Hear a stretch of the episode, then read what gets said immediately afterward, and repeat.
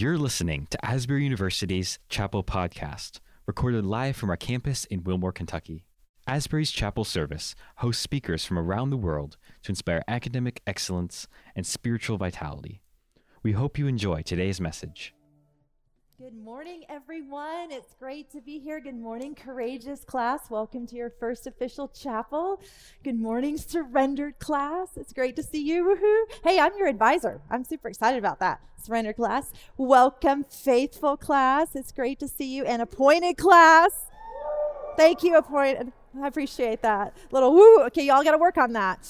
All right, well, it's great to be with you. As Reverend Hasselhoff said, my name is Sarah Baldwin. I get to serve as your Dean of Students and Vice President of Student Development.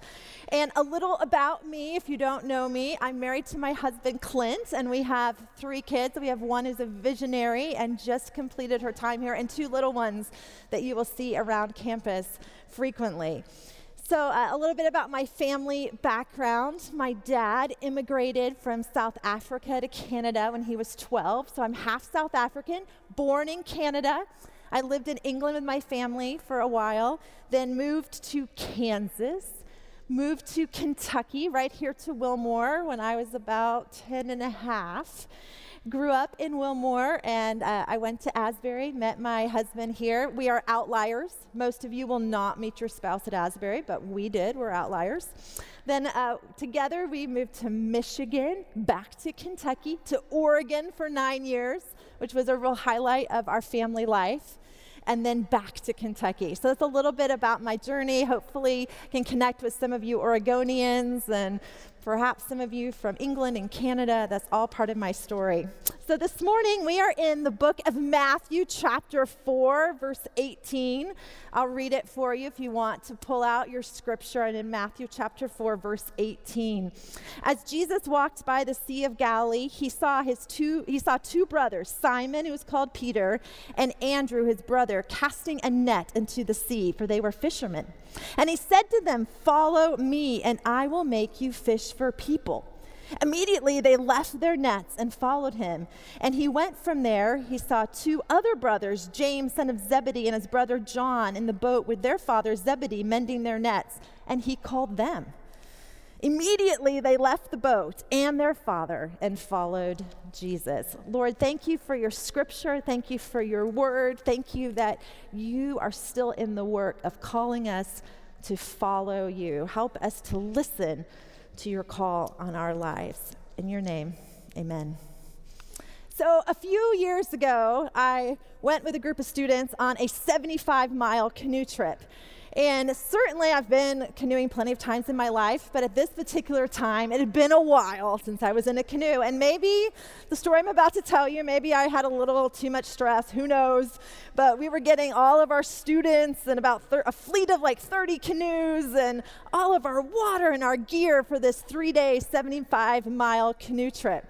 And so I was assigned to this beautiful canoe. We found out later it was a beautiful wooden, gorgeous canoe. We found out later it was the heaviest canoe in the fleet. But my the student Beth, who's now my friend, she and I got into this canoe. We loaded it with all of our gear and our stuff and our water and all the things you need, and we set off on our canoe trip. Well, things turned out pretty bad right away. Right away, Beth and I really were struggling to paddle this canoe. I mean, we were working so hard at it, and for some reason, it kept drifting to the shore.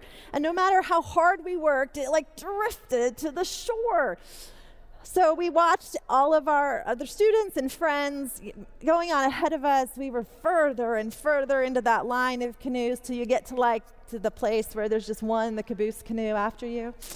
So we were working hard, sweating. It was a hot day already. And I started to get a little mad at Beth because she was in the back, right? And she was like more responsible for the direction of the canoe. So I started to get a little mad at Beth, a little mad at the situation. And as we went down mile after mile, I was like, this is terrible. This is not working. Our canoe keeps drifting. And then we got into these little light rapids, and our canoe got stuck in an eddy. And we just kept turning around and we couldn't get out. Oh man, we were so miserable.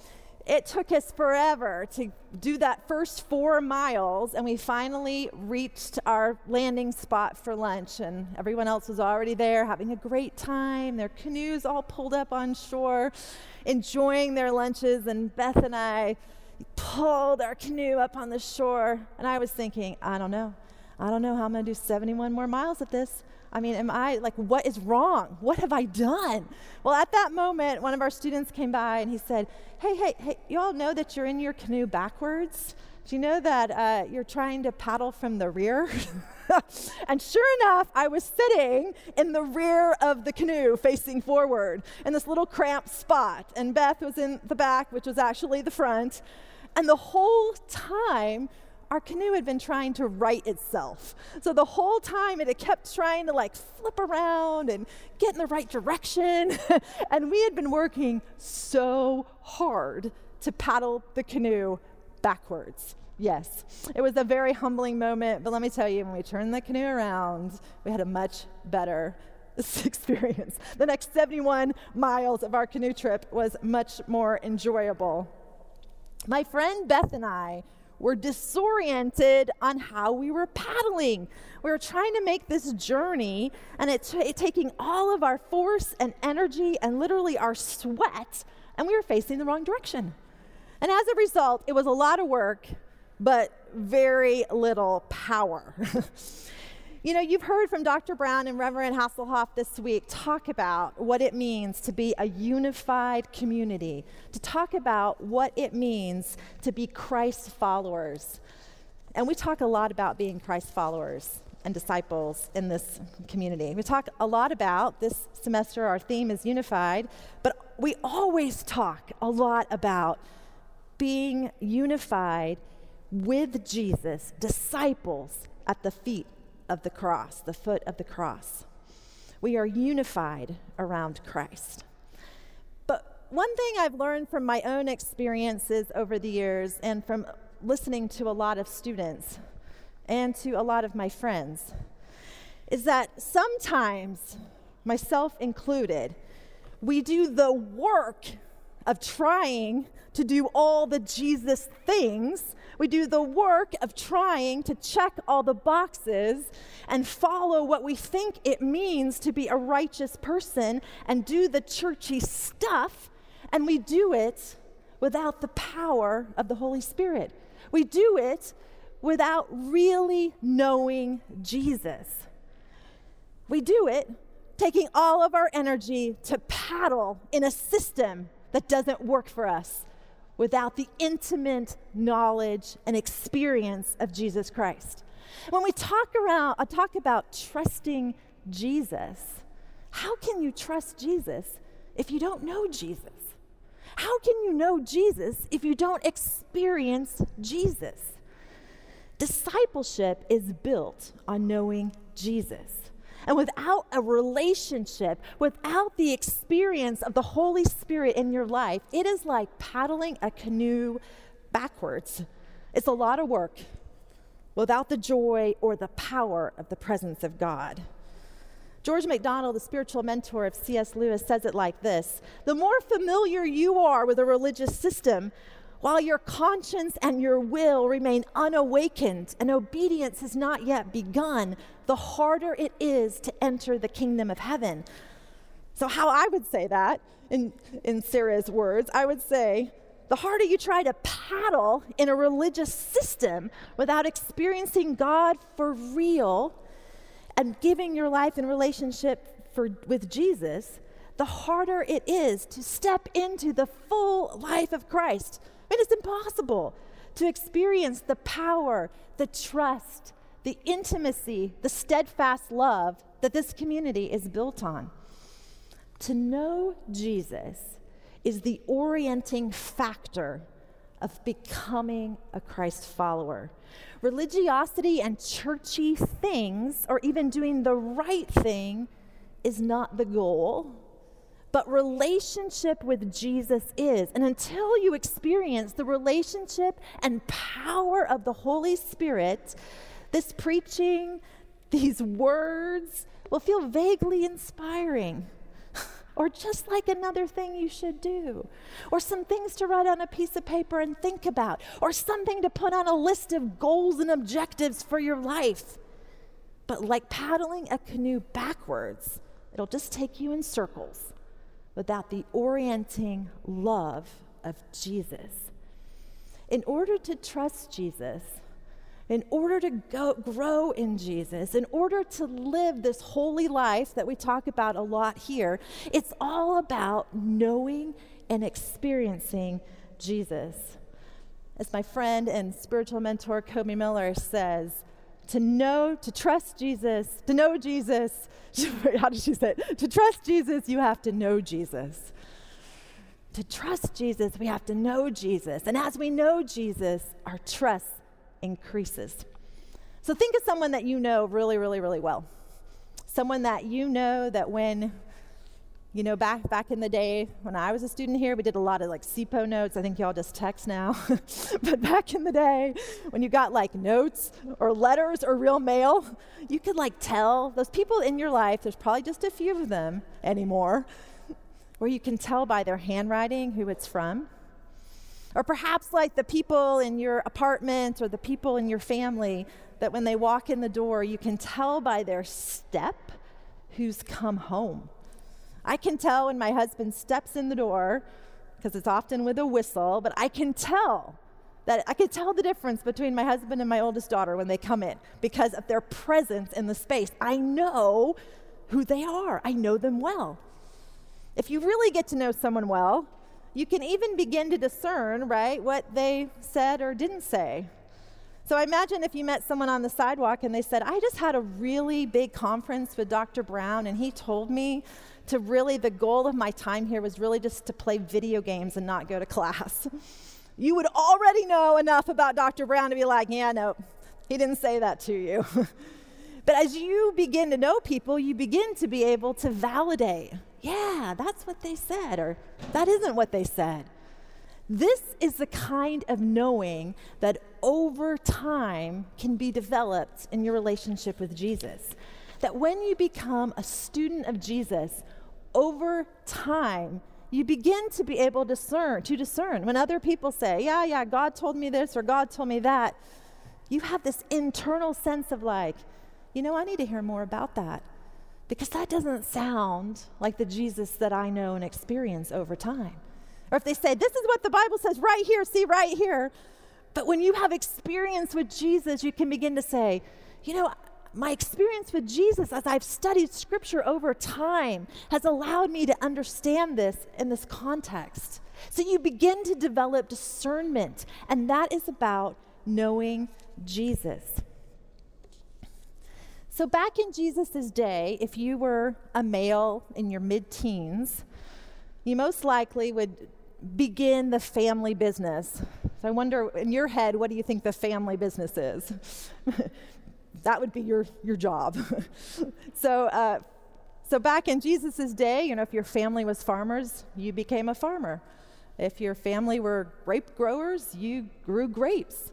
If your family was into carpentry, you were apprenticed as a carpenter. You, you learned the family business. And about the mid teens, uh, the students, the, the male students, the female students stopped studying much earlier, but the male students stopped studying at the synagogue regularly. They stopped going to school and began starting their family business, except for a few. There was a few students, the best of the best, who knew their Torah backwards and forwards, who really thought that they might like to become a rabbi. For whatever reason, a calling, a sense of scriptural study had led them to, I think I'm called to be a rabbi. So these students, in about 14 or 15, would start to look around for a rabbi that they wanted to become a student of. When they found that rabbi, they went to that rabbi and they would say, Rabbi, I would like to be your student. I would like to learn from you. I would like to become a rabbi like you. So that rabbi would uh, take a look at this student. The rabbi would assess the student. Does the student have what it takes to take on my yoke of being a rabbi? Uh, what is the student? The rabbi would ask the student some questions.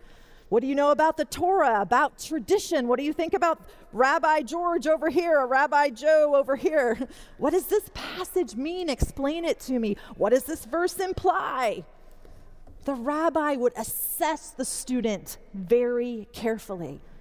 Could this student carry my yoke? Could the student really be my disciple? Now, often the, dis- the rabbi may send the student home very thankful for your interest, but I think actually you should go take on your family business. But if the rabbi thought the kid had what it took, the rabbi would say, Come, follow me. And that student, that disciple, would follow the rabbi everywhere. They would most likely leave their mother, father, friends, village. They would attach themselves to the rabbi. They would give up their own life, their own preferences, their own rhythms in order to follow and learn from the rabbi. Even now, if you go and see a disciple of a rabbi in the same tradition, Sometimes you would even see them wait outside the restroom for their rabbi. they want to be so close to their rabbi.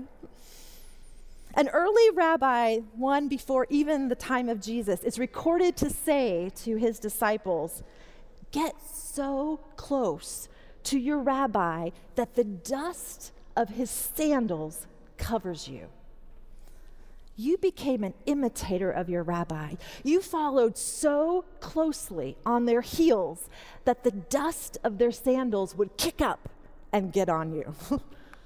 so, knowing that, I find this little passage about Peter and Andrew and Jesus pretty fascinating.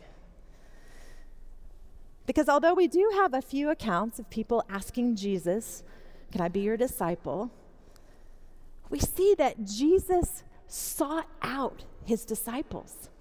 Now, there are a few other famous rabbis that did this, but it is very rare. The process was that the student would find the teacher, but instead, Jesus pursues his disciples. Now, these fishermen would not have been the top students. They were not in school any longer. They were working men. They weren't even the owners of the business on the shore administrating. They were doing real work. They most certainly would not have been the star theological students at the synagogue. Instead, they were fishermen. But yet, these are the people that Jesus calls go follow me, be my student. In other words, I choose you. I believe in you, Peter. I believe in you, Andrew. I believe you have what it takes to be my disciple. And then, as we know in the end of Matthew, to go out and disciple others, you have what it takes. I choose you. Do you know, getting to know Jesus is not simply you trying to get close enough to Jesus, but it is Jesus pursuing you. Dallas Willard, an author and theologian, says, We have received an invitation. We have been invited into a pilgrimage into the heart of God. And the way we enter into this pilgrimage is through relationship with Jesus, the way, the truth, and the life. Now, I want to get really practical. In my last few minutes, get really practical about how do you get to know Jesus? How do you be a disciple of the rabbi Jesus? So, four things, you can write these down or, like, you know, text them to yourself. Four things. Number one, the first thing you do is ask. Dallas Willard also, said, uh, Willard also says the first thing we should do is emphatically and repeatedly express to Jesus our desire to see him. Remember, the rule of the kingdom is to ask. So, in your followership, in your knowing of Jesus, you start number one with ask. Number two, get in the dust. Get in someone's dust. When Jesus commanded his disciples to go and make disciples, we get to experience, we're beneficiaries of that commandment. There's been disciples who discipled, who discipled, who discipled, and here we are, disciples, somewhere on our journey. And there's someone, or perhaps four or five, rabbis that you need in your life flesh and blood rabbis along with Jesus, but someone who can put flesh, blood, bone, words, experiences today into what it means to follow Jesus. So find a rabbi, find three or four or five. Get close enough so that you are covered in their dust. This may mean that it is an author that you invest yourself in and you're going to read everything that they wrote. Henri Nouwen is a rabbi of mine. I've read everything. I soak in Henri Nouwen. And Eugene Peterson's another rabbi of mine. Mary Kate Morse is a rabbi of mine in person and in, as an author. But these are the people who, their lives over time, have demonstrated that they follow Jesus. And I want to get in their dust. I want to know their hearts so that I can know what followership and discipleship look like. So, whose dust are you in? Get in their dust. And if you're wondering how to evaluate a rabbi, this is so important, students. When you are looking for people to speak into your life, when you are looking for people who are mentors, you look for the fruits of the Spirit love, joy, peace, patience, kindness, goodness, faithfulness, and self control. These are the signs of the indwelling Holy Spirit love, joy, peace, patience, kindness, goodness, gentleness, faithfulness, and self control. You do not need to look for someone who is proclaiming that they are the rabbi for you, unless it's Jesus. you look for someone who holds the traits of the Holy Spirit. So, number one, ask. Number two, get in the dust. Number three, this is a Eugene Peterson terminology eat this book. Eugene Peterson uses those words to talk about two prophetic visions in Ezekiel and Revelation, where an angel came to a mortal and said, Take it and eat it it will be bitter to your stomach, but sweet as honey in your mouth. What does that mean?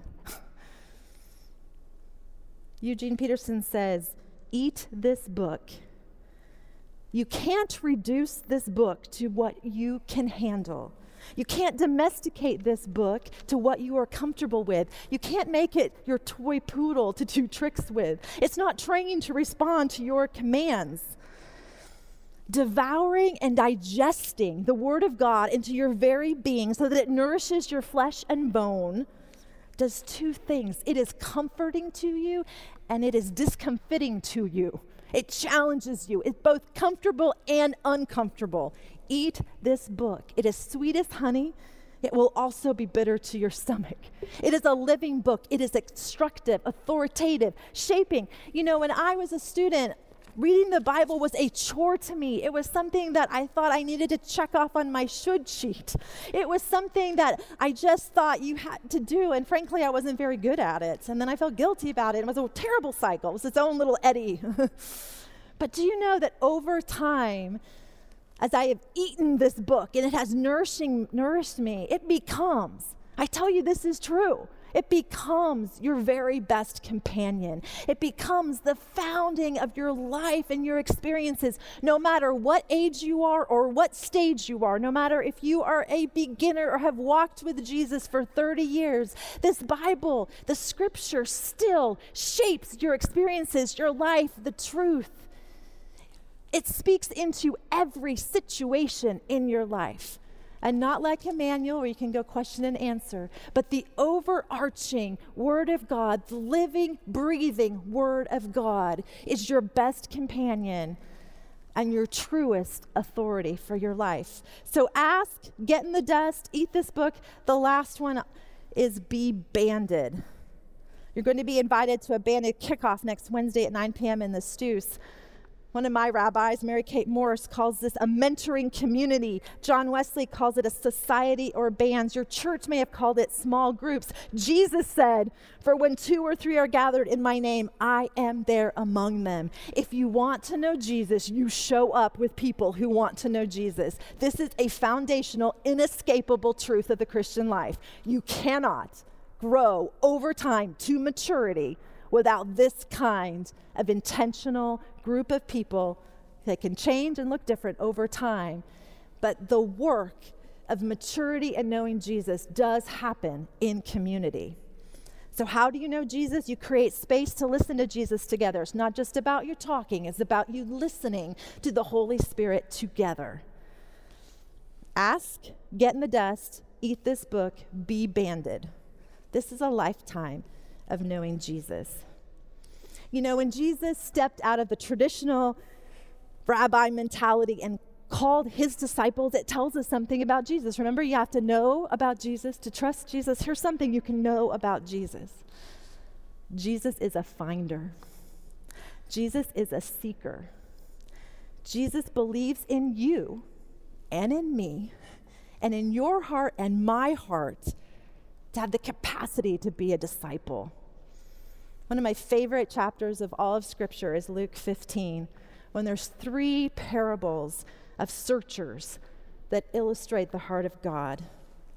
There's a father who watches and waits, there's a housekeeper who searches for a coin, there's a shepherd who seeks out his sheep.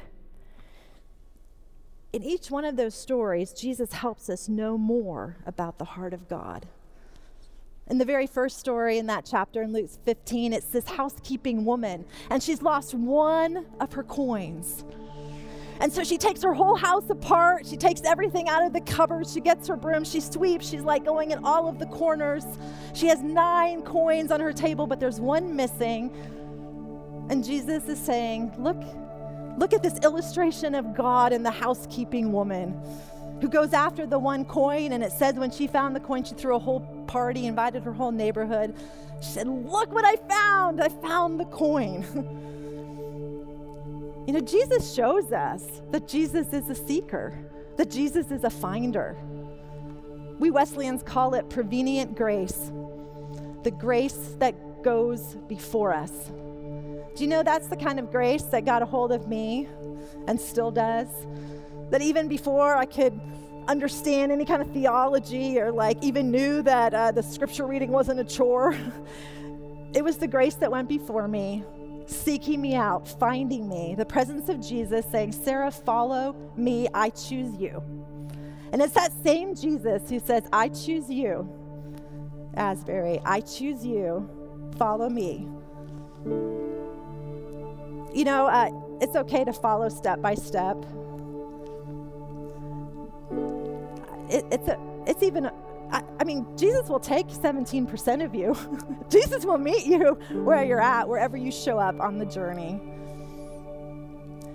But the way to be this kind of Christ follower we talk about here at Asbury, you know, it's not about our rules, it's not about our standards, not about requirements, not about your chapel attendance. All of those things can be helpful for sure.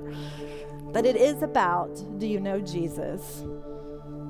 Do you respond? So, will you stand with me? We're going to sing one more song. You're not going to sing, you're going to listen to one more song. but go ahead, stand up, stand up. Stand up, thank you. And I wonder as you listen to these words, I wonder if you will ask in your heart, no, you know what? I want you to listen. Listen. Is there a voice that says, Follow me? Lord Jesus, thank you for this community. Would you, uh, would you speak to each of these students in the way that only you can, in the way that only they can hear? Uh, each of us are on a journey, each of us are different places. Would you open up our heart and eyes to you?